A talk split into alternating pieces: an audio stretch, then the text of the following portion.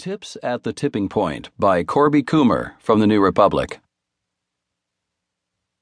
In the middle of October, Danny Meyer made a momentous announcement. He would eliminate tipping in all 13 of his restaurants by the end of 2016 and raise menu prices in order to boost his employees' pay.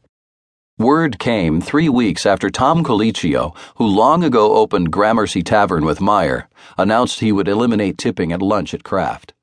Meyer's hospitality included